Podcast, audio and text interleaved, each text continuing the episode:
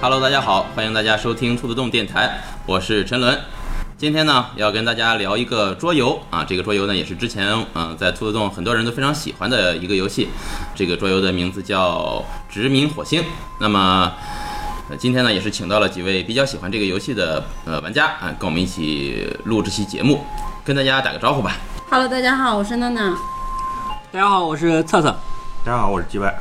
我们几个人呢，就是都对这个游戏比较有兴趣了。最近呢，开的这个频率也比较高，呃，而且呢，就是在录制节目的前一天晚上还这个开了一局，为了这个录制节目找了找感觉。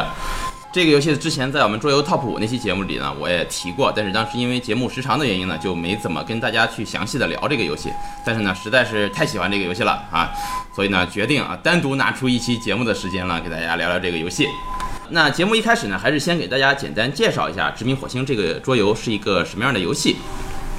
啊，这个游戏呢是一个发售于二零一六年的游戏啊。现在先跟大家说一下，接下来我说的这些呢，基本都是我在 BGG 网站上查到的这个相关信息啊，大家也可以去网站上去查一下，如果听得不清楚的话。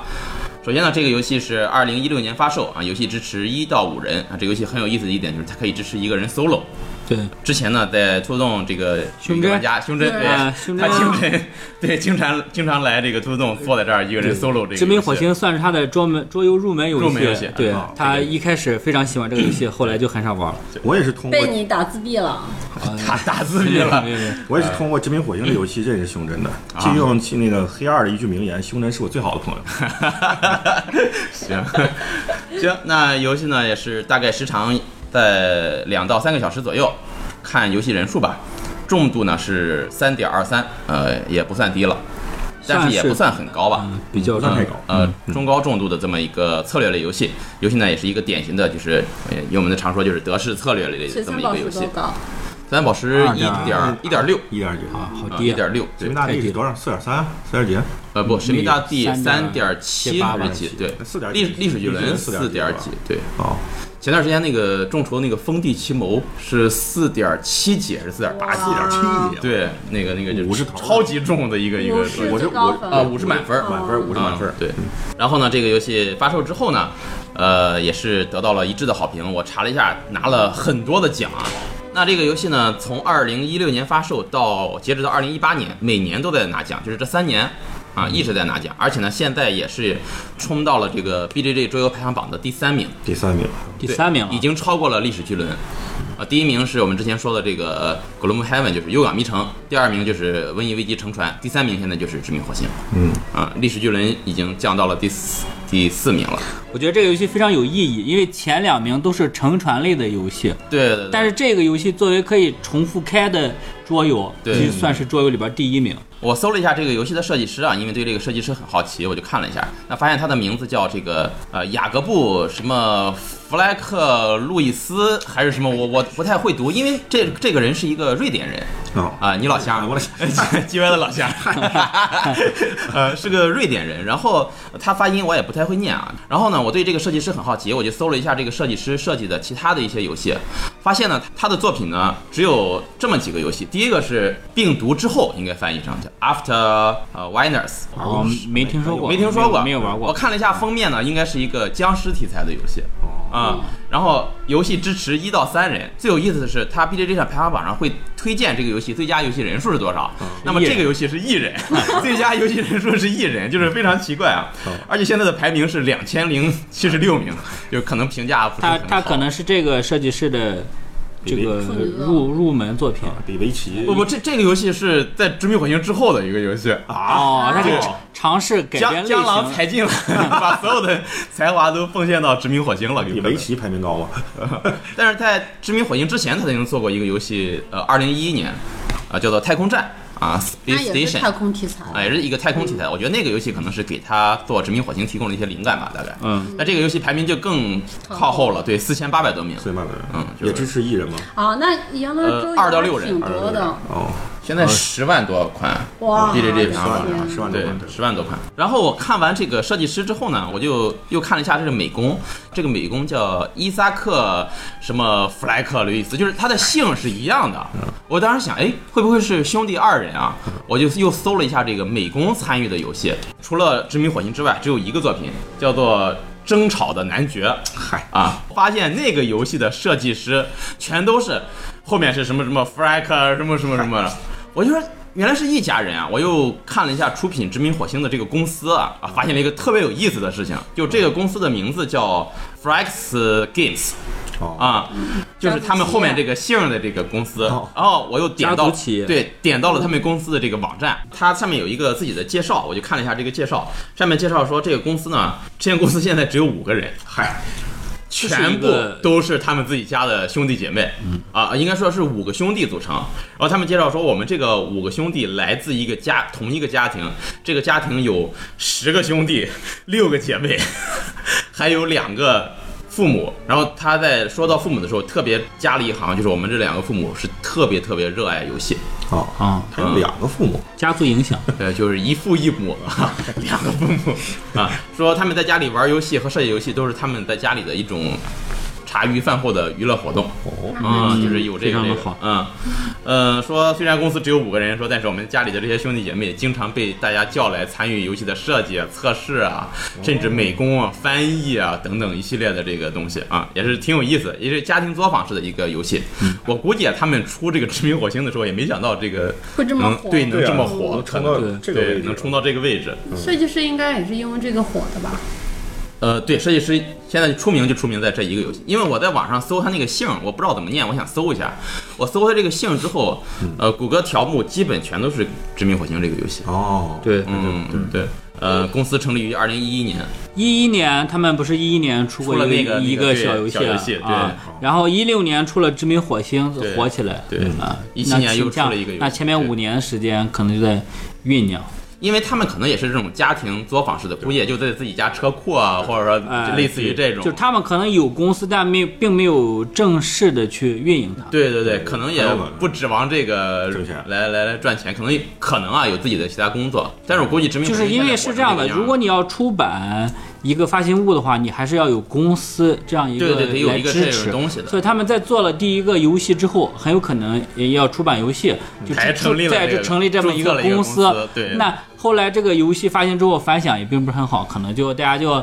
沉寂了呃，呃变成一个业余的一个产业爱好。哎嗯，那直到知名火星又重新啊都把这个火公司了给点燃啊了， 对吧？对对，有可能哎。那行，那现在再接着给大家介绍一下这个游戏说的是什么事儿。这个游戏呢，说的是就是在未来啊，应该是游戏设定当中是二四零零年。呃，人类呢已经开始向外太空殖民了，然后呢，人类决定把这个火星呢改造为这个人类殖民的第一站，所以呢，人类就地球上成立了一个叫联合政府的这么一个机构啊，相当于咱们现在的招标啊，让很多的这个大型公司呢来参与改造这个火星表面。嗯，呃，改造的范围呢，就是第一要提升火星表面的温度，因为现在火星表面温度是零下三十度啊、不太适宜人类居住。第二呢，就是火星这个大气的含氧量要提升到这个百分之八啊。好像我查了一下，百分之八好像就是地球上海拔四千米以上的高度的时候的含氧量。不是八 吧？是不是到十几？百分之十四，对对对，啊，说错了啊，百分之十四，人类就可以正常的在空气中呼吸了啊，这么一个氧气浓度。第三个呢，就是把火星表面的这个水的含量，海洋覆盖率好像是要提升到百分之九，呃，在游戏当中，这个就是用九个这个海洋板块哦来来表示它，是有一百个一百个板块吗？没有我数过，不是，不是啊，对，但是它是这个游戏当中说是要提这么说啊提升到百分之100%九，然后怎么改造呢？这这些公司就各个发挥自己的这个公司的才能啊，啊，包括利用各种各样的科学技术和这个外太空技术来这个改造这个火星的这个表面啊，这就是这么一个游戏的一个主题。这个游戏对我来说，呃我觉得它设计的特别好的一点就是它这个主题和这个游戏形式上就是的内这个容对契合度特别高。特别高，嗯，就是你每一项行为，它都通过卡牌来体现。嗯然后这张卡牌呢，除了它这个功能上的描述之外呢，每张卡牌下方都会有一行小字儿来写到这个卡牌是相当于给你解释一下这个卡牌是什么意思。嗯然后你可以通过这些小字儿，很明显的感觉到它所能提供的这个功能是如何实现的，非对，常的有意思。它设计的有理有据，甚至你你你就觉得未来人类可能就真的能通过就这样的用方这式，种方式就能对把火星给改造了。对对对。你觉得他们花大力气写这些东 西，是不是有点儿没有什么太大意义啊？但我觉得咱这就们玩是的时候你你这种德式玩家的局限性，玩的时候根本就你不看，并不注意细。节。但是这也是这个游戏能够冲到这么高高度的一个是必不可少的一个优对点。你就要对，因为我看很除多了对网友的评价里面都是说，这是很难得，就是有形式和内容如此统一的策略游戏，对对这个非常难得。真的是真的是，行，那这就是这个游戏的一个简单的介绍。因为这个游戏的机制就是规则，相对来说还是稍微复杂一些的，嗯在这里呢就不给大家详细介绍游戏规则了。总之呢，就是通过改造呢，你会得到各种各样的分数啊，然后最后呢，谁的分数最高，谁获得游戏胜利。在传呃，统是讲一下这个游戏里边的番数的称呼呢，叫做改造度。对也就是说，你对火星改造的贡献越高，对你就是游戏的胜利者。对对对，它这个改造度也很有意思。呃，它这个游戏还有一个，当时我们拿到游戏刚开始玩的时候，一个感觉特别新鲜的一点就是，改造度也是你每回合可以给你带来收益的，金金对钱收收益、益的金。钱产量。它在游戏当中是设置这个改造度呢，就是你在地球政府部门做出的贡献，嗯，你改造度越高呢，地球部门就会给你拨款。对对，呃，这个这个设置也很有意思。是嗯。行，那这就是整个游戏的一个大体介绍。如果大家对这个游戏题材感兴趣呢，可以来兔子洞尝试一下。现在兔子洞呢买了这个游戏的全部扩展嗯啊啊，也不能说全扩吧，因为现在还有一个扩没有出，这个扩当然英文版也没有出，但是今年十一月份能够正式把这个扩发售出来啊。现在也啊没，有到发时候我们也会第一时间购买这个。只要出说中文版，我们第一时间买。行，那现在我们可以分别啊，大家跟分别说一说，啊，夸一夸这个游戏，对，夸一夸这个游戏，哎，夸一夸。 变着花的夸这个游戏，看看你是别怎的么咱不说，咱今天说一说，什么玩意儿是？谁 叫的？ 嗯，行，嗯、娜娜先说一下吧，因为这个作为喜欢这个策略游戏为数不多的这个女性对玩家，，啊而且那个能够屡败 屡战，对对屡战 屡啊败， 一直在享受。 那嗯肯定对这个游戏有很大的热爱。对，可以说一说这个游戏的感觉怎么样？首先我知道这个游戏的时候是在那个一个就是。是哪一天翻到微信的时候，公众号有一个提，就是简单提及了一下，看到火星了，然后就想到刚才 G Y 就有也有提到，就我很喜欢的一个男演员就是马克达蒙，嗯，就是就算是男神级别的，就他的电影我基本上都看了，然后我也很喜欢那部《火星救援》。就在那个那天我让袁绍拿出这个游戏的时候，我还一直以为这个游戏肯定是受了《火星救援》的启发，是个种土豆的游戏。啊，你以为 它像用屎种土豆。农场主之类 的？啊我真的以为它是一个种土豆的游戏。然后那天、呃，袁绍拿出来之后一讲，哇，板块那么多，但是我本来以为是一个特别难的，但听他讲完，它是一个就是条理特别清楚，就是一讲完我就知道我要干什么，我要去提高氧气浓度，我要去呃增加温度，我要去放海洋板块，这个是非常清楚的。然后我要涨分，就是怎么说呢，是逻辑思维就特别清楚，然后就觉得啊。自己貌似听明白了，就是有时候就是有些游戏讲下来还要再问这问那，但这得益游戏于讲完了两点，一个是袁袁绍讲得好绍讲的条理比较清楚，第二个是你的这个接受能力比较强。嗯因为好我之谢谢啊 前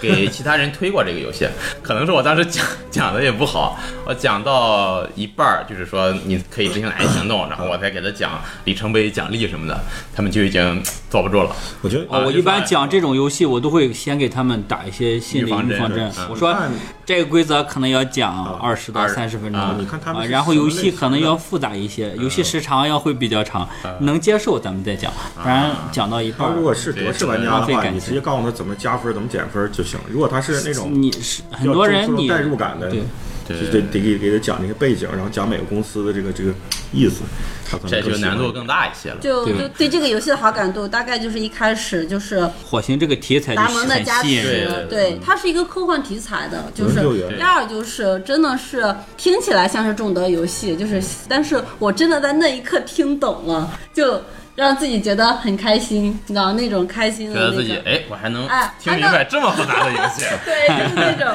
嗯，然后就是玩了一局，觉得大概就是能够大概理顺了这个游戏的套，就是思路，不能说套路，啊是思路，就觉得自己还就还挺喜欢的，嗯就是这种 感觉。嗯，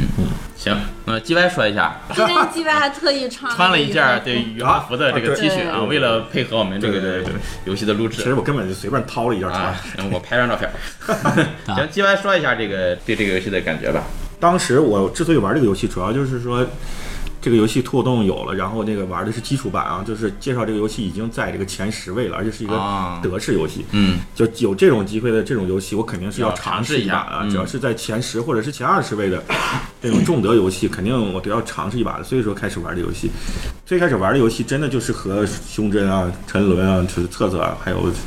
等等一些人说没提到的，请原谅啊。 一起玩这个游戏，哎，媚别人了，就是这个游戏，它的确就是一个也算是一个标准的德式游戏吧。但是呃，它与我们之前一般玩的像什么《神秘大地》啊这些游戏区别不同，在于它是就是卡牌是比较多的，它是一个几乎完全是卡牌驱对动。卡牌众多一个德式游嗯戏对，它并不是说你造什么东西，然后通过造这些东西来获得资源，而是说通过打出卡牌，然后来呃获得收益啊，或者是提升你的资源什么的。它这一点还是跟一些德式稍有区别。这个游戏上手的时候肯定会比较难，因为你要一张一张阅读这个卡牌。啊，对，呃对它每张卡牌都要你去阅读，它每张卡牌的功能几乎全都是不同的。呃，然后说一下这个游戏当中大概应该有二百多张对，卡牌，每一张都不同。对，而且扩里边又增加了很多新的一些项目，所以说完全不同。所以说对前期新手上手还是非常不是很友好的。嗯，它不像你像神秘大帝，你掌握了一个规则之后，知道怎么建造了，知道怎么升级了，它这就可以玩了。只是说你的熟练度和时机上的问题，它这个就是直面火星，而是你对每张卡牌都必须有了解，然后但是才可以那什么。但是我嗯玩是得很觉好得，我之前也很早之前，就是刚来兔洞的时候，别人有介绍过四季，但是我四季玩了半局，就觉得卡牌特别的复杂，但是殖民火星并没有觉得卡牌复杂，殖民火星可能是这个 combo 这个它不它的存在那个图标，它有印图标，基对本上它所有的比较浅显易懂，再一个它就是基本上没有什么 combo 那什么，看四季它有一些这这个我可以说一连锁的下东西啊，就是殖民火星的卡牌，它是所见即所得。对对对它你看到的，它上面非常清楚，就是如果是产量的，它就标有产量的底图。对对如果是你得到多少，就给你写得到多少。对对非常简单，你花费多少打出来你就得到了。对但是四季它不太一样，因为它有一些是持续效果呀，或者是呃你要去思考如何发挥它的最大收益。是呃，对，有所一以些这边区别火。星的卡牌，你基本上学会了规则，拿过来就知道它是干嘛用，不需要再还还算简多单余的解释。对对其他一些卡牌游戏可能卡牌上说的一些话，可能还要去让这个游戏讲解者去给你解释，这就比较麻烦了。这个但是 G Y 说的这一点对我来说，我觉得反而是一个当时比较吸引我的一个点，就是每当我看到一张新的卡牌的时候，啊，对呃，就是有这种新鲜感，哎啊，还人类还能用这种方式去改造火星，哦，这张卡牌还有什么收益？看上去还挺有意思的。当时玩的时候，还每一张卡牌都拿出来单独去看，是。还挺有意思的。而且你细琢磨每张卡牌它说的那个作用啊和那什么，跟它的那个收益还真是描述的非常在理儿。对对对，嗯就是他们是考虑过这些事情的。是的是的我嗯我昨天看到一篇文章说，他们有一几个理工男学，就是玩这个游戏的时候，嗯他们真的在玩的时候，就是每个人抽到一张卡牌，是轮流看一圈儿，嗯，就是觉得非常有意思。他们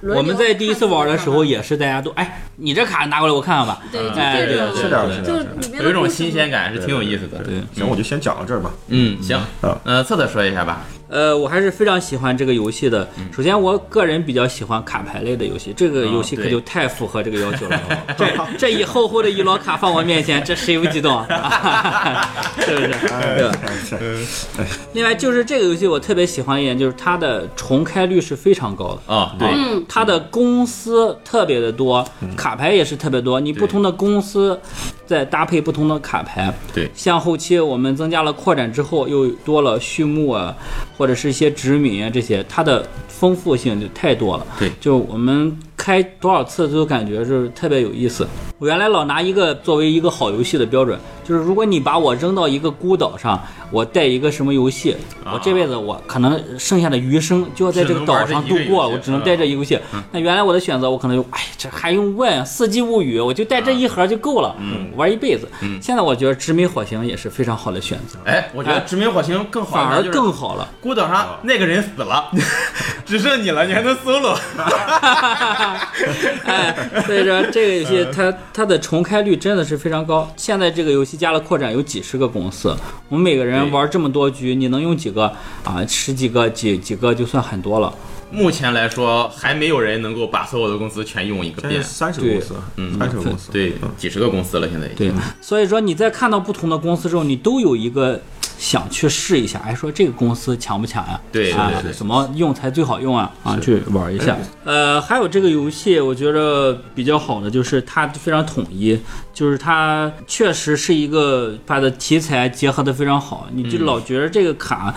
就跟它形容的一样，你就对确实能达到这种效果，对，它不像这个其他的传统德式啊，我呃造一个非常的抽象。对，造一个建筑，嗯这个建筑给我带来两分儿，就跟那次录节目 H 说的一样，那这个建筑是为什么能给你带来两分儿？嗯对，他说不出个所以然来啊！我对养一条一头牛，一头牛价值三分儿啊，它为什么价值三分儿？但这在这个游戏当中呢，你做一个事情，你比如说我现在随随便抽一抽一张卡啊，叫做圆顶撞击坑。它就是说，这个某一个陨石坑哦，对啊，人类可以利用这个陨石坑去建一个这个大型城市。哦那所以这张卡呢，就让你在这个地方放一个城市。哦，啊，同时呢，因为你就是陨石呢，可能会带来一些外这个微生物啊，或者是这些一些东西，它会给你带来一些植物哦，啊，就是它每一张卡呢都有它的这个描述哦，啊，比如说什么洪水啊，这张卡呢就会让你放一个海洋板块，因为发洪水了嘛，哦嗯增加一个海洋板块，同时减一个玩家四块钱，哦，就是洪水造成的灾害破坏对，对每一张卡你仔细去看都非常有意思。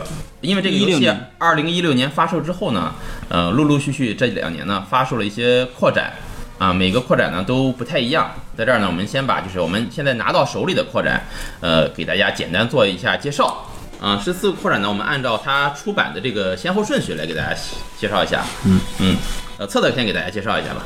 呃，第一个扩展叫做殖民火星赫拉斯埃律西昂，这是增加了一个版图的扩展。对，增加了两两个个版图新的火星版图。对，它这两个版图呢，我那天简单研究了一下，它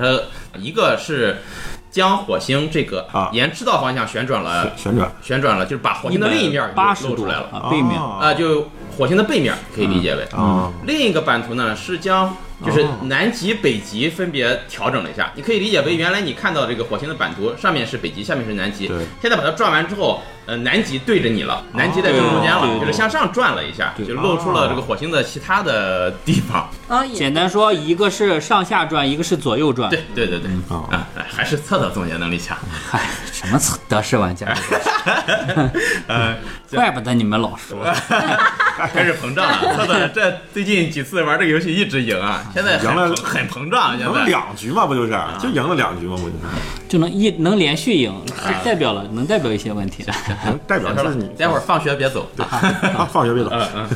那这个扩展，我认为还是一个比较好的扩展，它增加了新的里程碑和新的成就，增加了新的嗯哎对策略点。嗯啊，因为我们老是玩同一个版图，难免就有一些视觉疲劳，嗯而且策略上大家都可能就有一套自己的策略了。对，啊，你这比是如老版图，我们上来就狂堆八个建筑牌对对，对拿到那个里程碑，对对嗯对大家就思路就比较那比较个对比较嗯一致了。对嗯对，那么下一个扩展呢，叫做殖民火星，下一站金星，我们简称这个扩展为金星扩展。对金星扩展是我个人认为非常差的一个啊，你扩展。喜欢金星，哎啊，你不喜这欢个扩展简单来说，对整个游戏的来说，并没有什么的这个增强，嗯反而拖慢了游戏的流程。哦那么加入这些卡牌之后，变得更长了时间。我觉得它最大的一个问题就是金星改造度达不达到头儿跟游戏结束无对关。，你的金星改造呃这度个并并没有影响你的火星改就造度。使得它的参与度非常的低。对对对而且，呃，在这个游戏里边儿还有一个问题，就是如果你只加入金星扩展的话，嗯，那么你的金星卡牌就由于它数量并不多，你可能想走一个改造金星的这样一个路线派流不太好懂对。哎，但是很难。对，嗯因为它有些对金星改造度有要求的卡牌，你根本打不出来，因为你改造度根本提到不那，所以说提到不那个位置，呃，我个人认为金星扩展可以不用购买，或者是不用加入到游戏里边儿都可以。嗯当然，我们如果有全部扩展的话，加入金星扩展也可以。对啊、它增加了游戏的丰富性。嗯啊，这是第二个扩展。嗯，那么在一八年又出了另外两个扩展，一个叫做《殖民火星序幕》，嗯这是一个非常非常好的一个扩展。这对嗯这啊个，这个游戏本身有一个非常大的问题，它的时长对太长。对对对对啊对，，为什么会时长特别长呢？是因为我们的公司在一开始发展的时候，我们是缓慢的壮大起来，举步维艰。哎，我们的金钱产量、各种产量增加的非常缓慢。对，但是畜牧卡就直接改变了啊，我们游戏一开始就会给每个人发四张序幕卡，选择其中两张。嗯对那这两张卡就会给你带来游戏开始的过程中就带来很大的收益，嗯，极大的增加了这个游戏的进程，也增也提高了你的游戏乐趣。毕竟一开始大家都很弱，你就玩起来没什么意对思对对，嗯说一下这个畜牧，不是那个放牛放羊那个畜牧啊。对，是就是 开篇看什么东西有一个序幕，对啊、是这个序幕序就是序嗯序序序幕的 序， 这个语言能力这个匮乏 呀。写书的前言就是这嗯个，而且序幕还有一点我觉得比较好的就是，它有的序幕卡上会带有这个图标，就是牌的种类的图标，啊对这些图标会对你后期的一些行动也会提供一定的便利。对嗯对对，这个也比其较实好。这些图标其实对游戏也是一个平衡，因为有的对序幕卡就它之间强弱不同，然后但是它会增加一些图标，嗯，就反而是加强这张序幕卡。那么最后一个扩展呢，叫做殖民火星、殖民与贸易，呃，它增加了很多的这个呃殖民地啊、和一个五个新的公司，啊、对，嗯，它可以理解为就是我们现在，呃，除了殖民火星之外，在一些外面的小行星上，也能够派自己的贸易团队和殖民地来获取其他行星上的资小行星上的资源。对对嗯对，呃，我个人认为这个扩展中规中矩嗯，啊，是加入这个游戏呢会增加一定的丰富性，但并没有带来太大的改观。就是呃，你们加也可以，不加也可以，整个游戏体验都差不多。如果你想体验一下的话，是可以的啊，但并没有带来一些本质上的提升。说好都是夸这个游戏了呢。啊平衡哎，这个游戏这游戏我们又不是，这公司又没给我们钱。对， 那现在就基本讲完了这四个扩展。总体来说，这个游戏增加了扩展之后，我感觉它的游玩性又上了一个档 次。对，是的，是啊的，是的。嗯，因为我们前期其实，在只有本体的时候，我们有一段时间非常沉迷这个游戏哎狂玩儿。啊，但过了一段时间之后，我们就把它就闲置就搁置起来了。对，其实也就这样了，哎玩就的。是当时我就是们觉得已经差不多套哎路中国玩经儿了。玩儿透了，对公司都玩差不多了，嗯哎是吧？卡片也都熟悉了，那但是增加了这几个扩展之后，丰富性大大提高了。对，嗯。那策策觉得这几个扩你排一个序的话，呃，我排的顺序应该是呃，畜牧是我认为最最好好的一个的扩展。扩嗯第二个扩展呢，就是这个赫拉斯和埃律西昂两个版图哦扩展，增加了新的版图哎是的因是为的我们版图挑选的多了，再搭配上公司，它对越多就之间的这个可能性就对对越多。再然后就是殖民与贸易，加了殖民这个行动，嗯贸易这个行动。最后就是金星啊，金星扩展，我个人认为，加不加都行嗯对，是一个属于开发商卖钱的一个扩展。啊。嗨哎， 那你们两位，我嗯我和策策的观点差不多，对我就也是，嗯，就畜牧加然后版图，然后是贸易，嗯然后金星这个版我一直到玩玩了这几局之后，我还是没有明白金星在这个版图中的意义何在。啊，就还是是参与存在感比较低对，是存吧嗯在？感比较低，然后它没有给这个游戏带来更多的乐趣。嗯主要是提升金星，它本身价格也并不便宜。啊它如果比如说价格便宜，可以通过这个途径啊，然后来就是更快的拿到一些改造度，还可以。嗯，它是作为一个标准项目，就十十五五块块钱钱呢，推一点儿这个进行改造那度我，还不如花十四块钱找个温度。对对对，然后你通过卡牌打出来的话，它基本上收益也差不多，嗯，就是还不如其他项目，就是等于是来的更快一些。而且它嗯也没有要求说不一定必须要推到头儿才有就是，才对能结它，我束。觉得就是因为这个。对，就是他如果这样说必须金星也推到头才对能结束游戏的话，对对可能大家对金星的投入程度就会高而。且对而且是嗯那对种，就是这个金星上的那个，就是说它的改造度或者什么之类的，或者卡牌没有对我就是改造木星的时候上面的温度也好，火星火星火火星星，火 星，产生影 响，改造太阳系呗，就是改造它没有让我去改造温度，没有让我去改造一些什么放海洋板块或者什么之类的，就是这些没有产生一些关联，嗯嗯，让我就觉得没有多大兴趣。而且你想啊，就是你提升热能，啊，有可能能蹭到温度，能蹭、嗯提升温度，有可能能蹭到热。嗯，然后你提升氧气，还给你涨改造度。嗯，你哎，我说的啊我说的还不是这个意思，就是它是中间没有关联。比如说我去改造金星，然后金星上某一个功能可以触发到我去改造，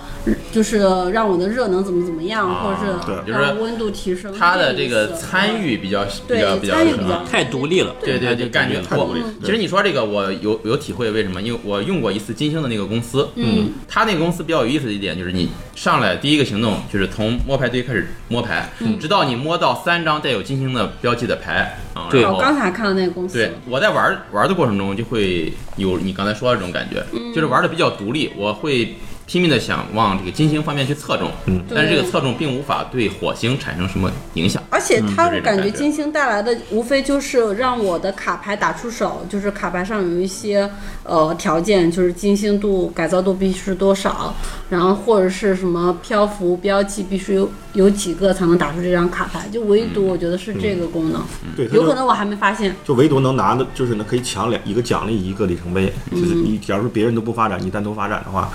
你可以自己抢一下这两个里，嗯一个里程碑一个奖励。行，那这就是这现在呃我们买的这个中文全扩版本的这四个扩，也给大家介绍了。呃，第五个扩展呢，嗯、官方它是在这个 Kickstarter 上进行了众筹。嗯，是今年的，就二零一九年的十一月份将会这个发布。这个扩的名字叫动荡。呃，据网上看到一些朋友的这个一些一些他们的体体会来说呢，说这个扩已经延长了游戏的时长。啊，又延长了，对，说大概会延长半个小时到四十分钟。啊，动荡是就是突然突发一个事件，让你的什哦，么它可产能量增变加了低是不是吗互车的因素？就是对大家它这个互相它这个扯皮？它的这个扩展的这个出的进度啊，还挺有意思的。为什么这么说啊？它这个就是说，我们对火星的改造已经啊进行了一定程度了，哦但是呢，进入了。就是社会问题了，哦就是我们这几个公司之间开始互相要哦勾心斗勾角心斗角了对对对。是我们要那挺有意思啊，的我们要这个是评选什么各种委员会啊，对我们的各种行为进行加成啊，就是有引起这些东西的。就是从它从内容、从题材上来说，好像就是按照这个时间进度正在一步一步向前走变。成符合火人类星社火星会共的和发了，展。有点政治了，嗯但是这个扩我们至今也没有玩到啊，而且官方也没有没有正式出没有正式出版。英文版都还没有出，对中文版现在更是还没有任何消息会放出来，说这个，因为现在是百炼在代代理嘛，国内也没有说什么时候会代理这个扩展的这个消息，所以说我们现在还不得而知什么时候能玩到这个中文的这个扩啊，等我们玩到之后，我们再讨论。所以接接下来我们要讨论的一些牌的内容呢，都只是前四个扩的一些一个公司和牌啊，不包括第五个扩啊。呃，那我们刚才也讲过了，我们要在这个火星对于氧气浓度啊、这个温度啊以及水水的含量进行一些这个改造。那我们在游戏当中呢，其实通过这么几种资源对火星进行改造的，也就是我们玩家版上的这几个资源。现在简单给大家做一下介绍。第一个呢就是金钱啊，这个很好理解，嗯啊，这个也就不再多做赘述了。啊，同时我们刚才讲过了，这个金钱产量呢还和你的这个改造度有关系，也就是这个地球联邦政府呢会给你进行拨款。第二个呢，就是钢铁产量，钢铁这种资源基本上呢是在你造建筑牌的时候会起作用对啊，你可以理解为我造一个钢结构的大棚啊，哦需要钢铁啊，就对是它有些牌呢会带有这种建筑的图标，这种时候呢，我们的钢铁资源呢，一个可以折扣两块钱，对啊，也可以给你省钱。第三种资源呢叫做钛合金，啊，这种牌呢一般是叫做在游戏当中叫做太空牌。嗯就是我们在太空啊、执行一些行动的时候呢，可能都需要用到钛合金这种资源啊。一个钛合金呢是折合三块钱啊，可以抵扣你打出的牌的这个费用。啊再下面呢叫做绿色植物啊，我们在这个游戏当中呢，你会获得一些绿色的植物。我们正常情况下呢，八个绿色植物可以允许你在火星表面呃造一个，可以理解为森林吧。啊，绿绿色板块就是嗯森林，这个森林呢可以有效的提高呃氧气氧气的氧浓气度浓，度对啊，和我们的这个常识是完全一致的。嗯，嗯，再往后呢就是电力，电力是在这个游戏当中一个比较特殊的一个资源。正常情况下，你生产出来的电力，除非你有牌的这个用处，否则呢，你在游戏正常的版图上是找不到它用的地方的。嗯，但是其次呢，就是很多很多的牌都会要求你降低你的电力产量，对，才能尤打其出建啊城。市的时候，对，这个也和我们的这个常识是一样的对，。耗电，然后对我造成东们西啊，现在社会做任何东西都要耗电啊，嗯这个也是很正常的一个事情。然后这个电呢，还有一嗯点很有意思的就是，当你当回合有用不了的电的时候，它就会转化为热能。这就是并不能存储。嗯对，这也是和我们的这个常识是非常相近的对，啊。就是你发了多余的电，你可以对就是用来加热对的，对，就是热热点长对啊，对热的。 啊，呃，这也正好也就说到这个游戏最后一种资源就是热能，用来这个推进这个温度温度的提升。对，嗯，那就是这么六种资源。那我们在游戏当中呢，还会这个经常，如果你的手里的牌无法让你达到效果呢，我们可以直接使用金钱的力量。啊，来提升我们的一些项目的推进，比如说我们可以花钱啊，来直接挖一个坑到海啊，可以花钱直接建这个发电站来提供你的金电力产量啊，是花钱这个推进温度等等，这些都是呢在游戏当中算作一个叫做标准行动的一个行为，可以花钱来执行的。当然，你要是直接使用这种行为，相对来说比较浪费资源，对啊，是比较费钱的。呃，所以说呢，这也是一个在有些时候你为了抢某些地方啊，或者说抢某种资源的时候会用到的一个行为啊，这简单跟大家说一下。行，那我们现在就开始跟大家简单介绍一下游戏当中大家都比较觉得比较好用的一些卡牌。鸡掰先来吧，我看鸡掰面前摆了好多，啊，我先从公司开始说起吧。嗯，首先啊，这个作为基础版，我们大家都认为比较强的一个公司就是这个热力公司。它的功能就是起始你是四十二块钱，然后有三点热力产能，并且你的热力产能随时可以转化成金钱，以一比一的形式你。的热可以转化为金钱，对，它比较好就在于就是起始就有三点热能，然后你可以迅速抢在别的玩家之前来用来提升温度，提升温度的话可以提升你的改造度，然后当后期你的热有富裕的用不出去的话，你还可以把它变成金钱，所以说并没有热能的浪费。普通人的话，对热能一般都会有一些浪费，到最游戏结束的时候。对所以它强就强在这里，并且提供一个太空图标给它。还有的套路比较简单，嗯这个比较强，就是它的热能当钱用，因为在这个游戏当中，钱还是一个很重要的资源。对，就基本对所上有的牌打出都要花钱，对，基本上就要涨热、涨涨对对金钱对嗯产量这两个功能就好了。对是的所以说这个公司在我们游戏开始的时候，相当于比别人多了三点的金钱的这个能力啊。金钱产量，对而且你的热能产量就等于你的金钱产量。对，而且对热能比较产量强。一开始还比今年产量要高要，高一因为点八个热对涨一涨一个个温温度度，对开始的话就是热肯定是当热比较划算，对嗯对当钱是比较吃亏，后期的话嗯热富裕了就当钱是比较合适。嗯，呃，这个热能公司是基础版的一个公司，对所以说它在基础版有这样的一个能力还是比较强的嗯，啊、我再讲一个就是扩里边的公司，这个是应该是哪个扩啊？金星扩里边啊红色这的就是不是是畜牧婆？啊，畜牧扩里边一个公司，对，这个公司的名字呃翻译成中文叫张世兴， 哦张世兴地、那个火星呃围墙公司，这个这个很明显是一个中中国国公公司因为它的 logo 上面有中国的汉字，对，嗯，而且是一个它很明显就是卡刻板印象造长城嘛，卡牌上说的是城市的一个城亚洲公司啊，啊，这个也有可能是一个韩国公司。你听着张世兴这个名字，这绝对是个中国公 司。对，这公司能力起始今年四十四也还可以，然后有三点金钱产量，个嗯哦这个也比较强相对比较好了比。较好，然后还有一点，它的效果是每打出一张建筑牌可以少支付两元，这个也是比较哦这好个也的。挺好。因为在游戏的前期，金钱对我们来说还是比较紧张的，嗯而且游戏前期大家一般都会打出建筑牌，因为来增建加各项资源的产量。对建筑牌对都是给你提供产量，都是对游对戏对前期牌。嗯所以说它在能前期给你节省大笔金钱的情况下，这个公司还是非常不错的。嗯，这两个公司是我比较喜欢的，还有第三张公司，第三张公司我没有尝试过，但是我通过它的这个卡牌的含义来说，觉得它还是比较强力的。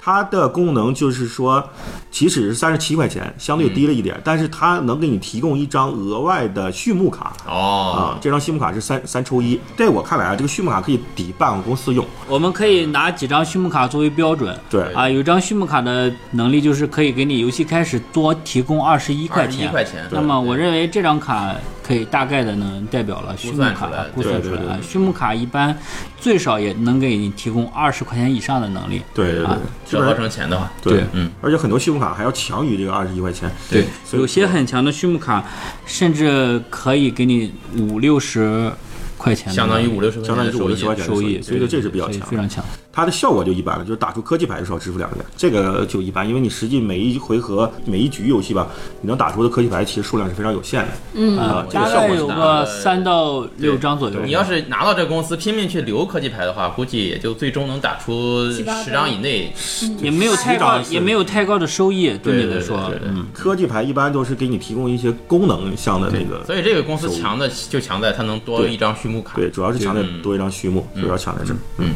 这就这是就 JY 比较相对比较喜喜欢欢的三个公司。对，嗯，这几个公司大家也都觉得还可以，都挺好用的。好呃，策策有什么比较觉得比较好的公司吗？哦，我在这个游戏里边呢，非常喜欢的一个一系列的卡牌，嗯就是这个木星卡牌、好，啊，因为它是非常能代表这个游戏的一种玩法。嗯就是你如果收集控对一直去建设这个木星系列的卡，你就可以从这种卡里边获得一个极大的收益。嗯啊，那么对于木星的这些卡片来说，有一个非常好的公司，啊，这个公司呢，就是起始会有一点钛的产量，四十二的金钱，以及每当有任何人打出带有木星图标的时候，你的金钱产量可以上涨一格。好，啊，在游戏过程中呢，其实第一，所有带木星标志的卡呢，都是质量非常高的卡。都有分儿。对，那如果你要用了这样一个公司之后呢，嗯，别人肯定会有目的的去来卡你，会拿你的木星卡。但是个人认为，这些木星卡被别人拿到之后，他们也会大概率的把它打出来对，啊，这样也会增加你的一个收益，就你的今年产量。因为木星牌一般都比较好，对，对那么收益都比较好呃。对，在这个游戏里边，你的木星牌如果累加的比较多的话，还有一个呃累加的收益啊，就是有因为有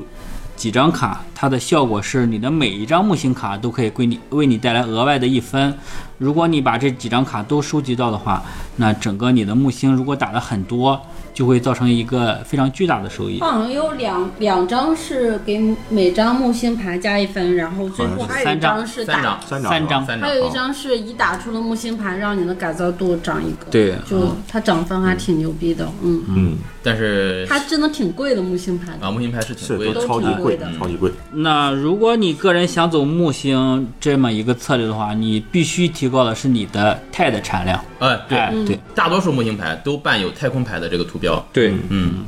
娜娜这边有没有没有什么公司比较喜欢的？我觉得刚刚策策讲的那个木星公司，我就挺喜欢的。然后还有第二个公司就是那个有一个就是上次体验比较好的，就涨改造度这个公司。就如果你这一回合有就有提升改造度，就可以再花三块钱涨一个改造度。嗯，这个公司针对那个就是有一个板块儿，就是你最后可以买一个奖励，你最后改造度最高就可以拿到那个五分儿那个，就配合那个版图还挺好的。就是而且而且还有一个是三十五改造度，可以得到一个呃里程碑。嗯，不是一个版图。那嗯另一个啊版，那个这个也是就这几个版。而且图都对这个哎对里程而碑且还是不是里程关键碑，是都对这个改造度还挺那个什么关的。键是这我玩这这个公司的时候，他会提醒我，就每一局我该涨改造度了，这一回合我怎么去涨改造度，我才能用这个行动。就是哦，这个对对非常好，会它激励会提你醒，我对对对会对，嗯，然后还有一个是建造城市流的，就是我每建造一个城市，我就可以涨金钱产量，然后还可以拿到金钱。我觉得这个就属于哦，那这种个公司属于多人局好用的公司啊。如果人数少的话，嗯，大家有可能公司嗯对另外一个人他有可能会有目的的不去建造城市对来卡你的这个公司能力。但是多人局我们大家都会对对去对建造城市对对，嗯，其实这个游戏在多人局和二人局的这个策策略略不太一还样是真不太一样不。太一然后样。还有一个是，还有一个公司是一个新库里的公司，是放置指示物标记占板块那个，我觉得那个就是一个稿子。哦嗯，我觉得那个还挺好玩了，就在多人局，虽然我赢不了，但我搞你们，就是我们都没地方可以造。 呃对对对，那个公司是挺烦人 挺 的，啊狂嗯占地盘，网站就不占不见自己不对建都造不，见亲切，你知道吗？那你没玩好那局。嗯，那就是没玩好。我嗯，那接下来呢，还有一些就是刚才策策介绍扩的时候呢，我们会说到这个游戏呢会有一些序幕。嗯、经过我们这几轮游戏的测试，包括我们对每一张序幕牌的观察呢，我发现序幕和序幕之间差别还挺大的。对，非常明明显。对，有几张是序的幕，这里可以给大家简单的推荐一下。如果你看到这几张序幕呢，就建议大家留一下啊，大家可以分别说一说。我印象比较深刻的有一张是联合银行，就直接可以增加今年产量，增加四个今年产量，然后拿三块钱。这个是我一开始玩扩的时候，连续两局都有抽到这个序幕，就印象特别深刻。嗯嗯，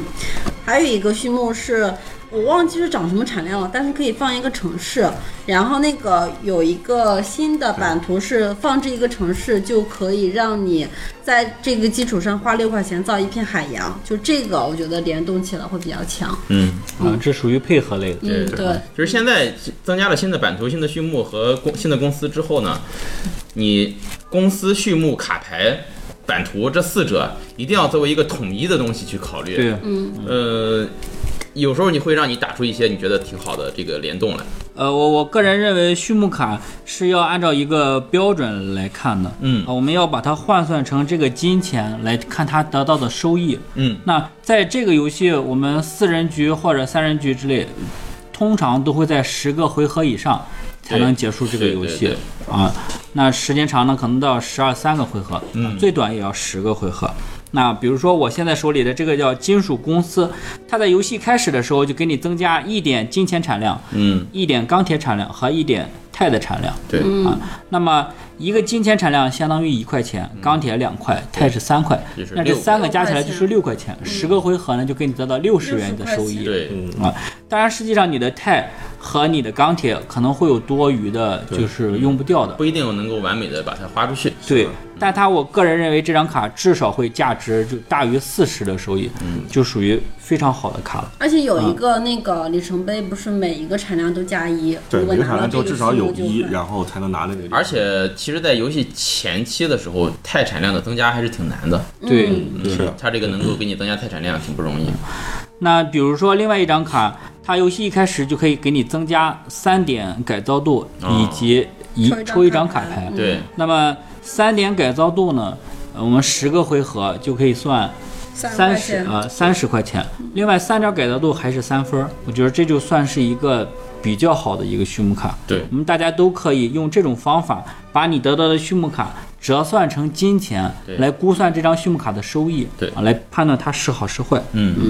嗯西外这边呢，我这边就是有一个跟联合银行也类似的，叫商业帝国，它的那个起始是六点今年产量，并且呃需要减六块钱，嗯，这个也这不个也错挺。划算的，对这个就也是我这种认为是非非常常非划常算。，我觉得比刚才你那个，十个回合来算对，六点金钱产量就是有六十嗯，啊，六十且这减个去初始的六块，那还有五十四的收块益。钱而且这个能确保你全部用出去，不不会像钛和就你的铁能对你的会浪钱费是钱不会浪费费浪的。的。嗯，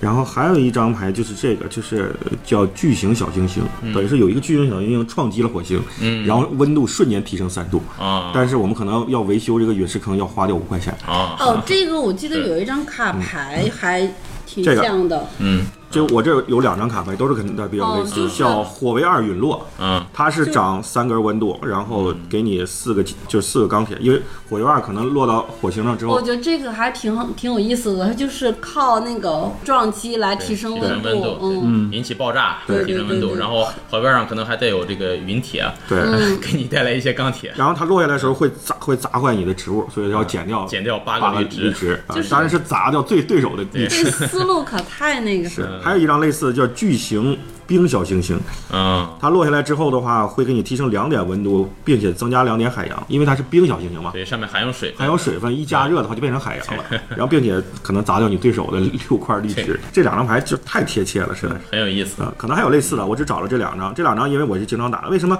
这种瞬间能提升两格到三格温度的会被我挑出来呢？因为你在初期提升两格或者是三格温度的时候，你还能顺便拿到一个热能，产量，对热能产量，对顺便能拿到一个热能产量，所以它它好就好在这块儿，它无形中还给你增加了一点热能产量，嗯啊，然后还有一个公司就是这个，就叫超深钻探，呃畜牧，啊，畜牧啊，这个畜牧，嗯，它相当于就是这个畜牧就相当于是一个小型的热力公司提供给你嗯了，因为它就是提供三点三点热能产量和三个热能，嗯，啊，假如说你要是配合热热力公司，那就牛逼了对太强了啊太！强其了嗯实你就是六点儿对热能，那你就对太强了，基基本上这个温度就都靠你来涨了。对，嗯这个说的好像其他人不长一样。然后我说一下哪些不好的吧。只要是前期带绿植的这种序幕，基本上都不会特别强，嗯因为我们有很多卡牌上它都会减掉对手的绿植，嗯这样的话，因为别人打出这张卡牌的时候，顺便就把你的绿植给你减掉了，嗯所以说你拿这个绿植前期基本是发挥不出作用来，嗯所以说等于是白白浪费掉了。所以说相对来说啊，如果你前期对绿植没有那种保护的牌啊，或者是能迅速建造树森林的牌，嗯这个前期长绿植可能就会相对吃亏一些，嗯，因为你的作用发挥不出来。但是这个公这个游戏不是有一个，就是我特意还挑出来了，对就有一个是花五块钱的保险牌，就对方，嗯、对手无法移除你的动物、植物跟微生物标记。对就我一直还蛮想利用，就是哪一次幸运可以抽到这张手牌，对然后打植物公司，很是想很想挑战一下植物公司。其实这张牌看上去只有五块钱，我觉得它是这个游戏当中的一一张核心牌之一。而且只有一张，它这张牌你拿到之后呢，如运果气牌，如果有手里其他牌合适的话，嗯你可以再开始就转成这种植物植植物物、植动物、微生物微生物、流啊派微生物流对，这个还挺挺难的，就是对手还挺难去抑遏制你的。因为它跟别人没有什么竞争，尤其多人局的时候，别人可能在竞争其他方面，而你单独在发展植物、微生物。嗯，而且动物后面的卡牌不是一个一分儿也挺牛逼的，对就前面的卡牌也至少是两个一分儿，对，嗯，行，那接下来还有一些比较重要的卡牌，可以说是就是你前期抓到，呃，务必要保留的一些卡牌啊。对这里大家也可以给大家，嗯，给大家介绍一下。刚才比如说我们刚才说到的这个保险牌呃对这个牌就我觉得就非常好啊，可以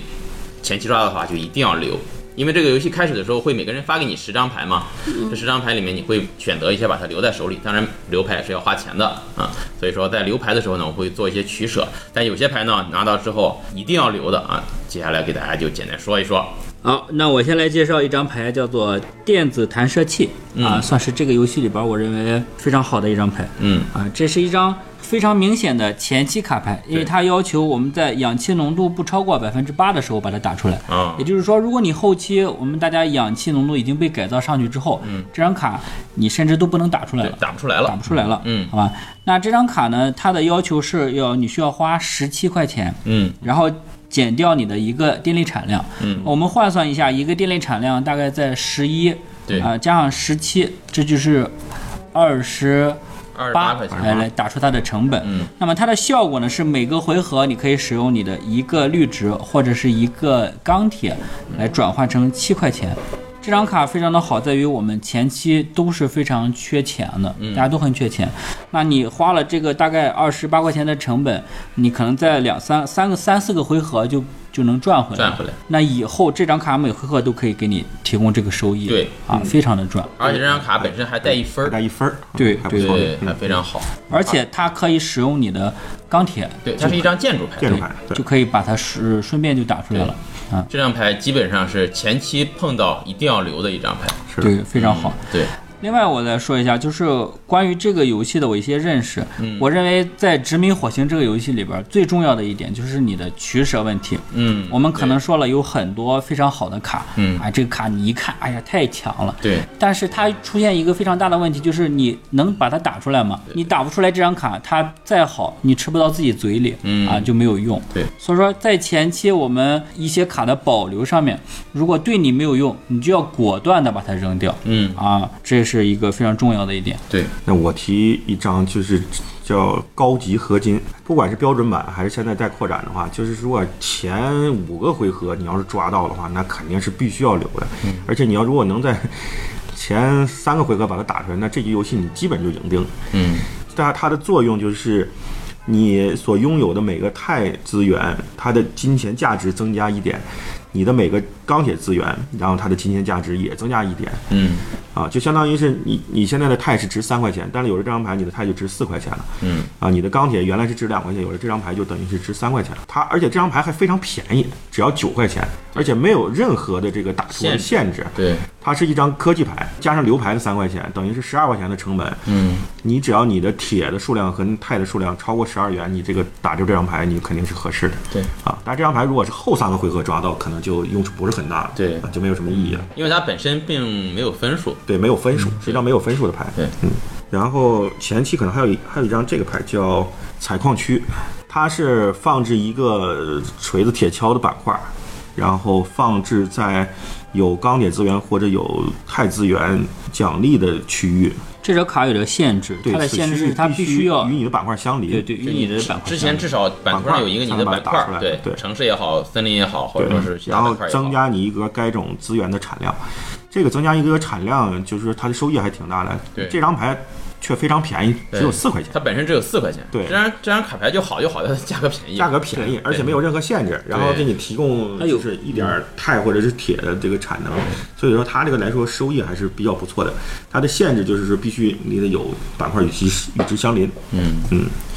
其实游戏当中，我觉得还有一种牌，就是我我预见大概率是要留的，就是抽卡牌能抽牌的牌抽。牌的，对就是因为这个游戏当中，所有的行动都靠打牌来执行。正常情况下，你获得牌的唯一途径就是轮抽啊每回合结束的时候，对，抽四张牌，然后使用轮抽机制。而且你保留卡牌，一张牌三块钱，在前期也是一个不小的负担。嗯，但是如果这个游戏当中能有一些，就是比如说有的牌呢能让你直接抽牌，这种是当然最好了。嗯，还有一些呢能让你用其他的资源去换牌，或者说每两个回合用电力换牌对，每两个回合啊金抽一张钱嗯换牌对对对对对，等等，换牌的也都比较好。我觉得，所以说这个，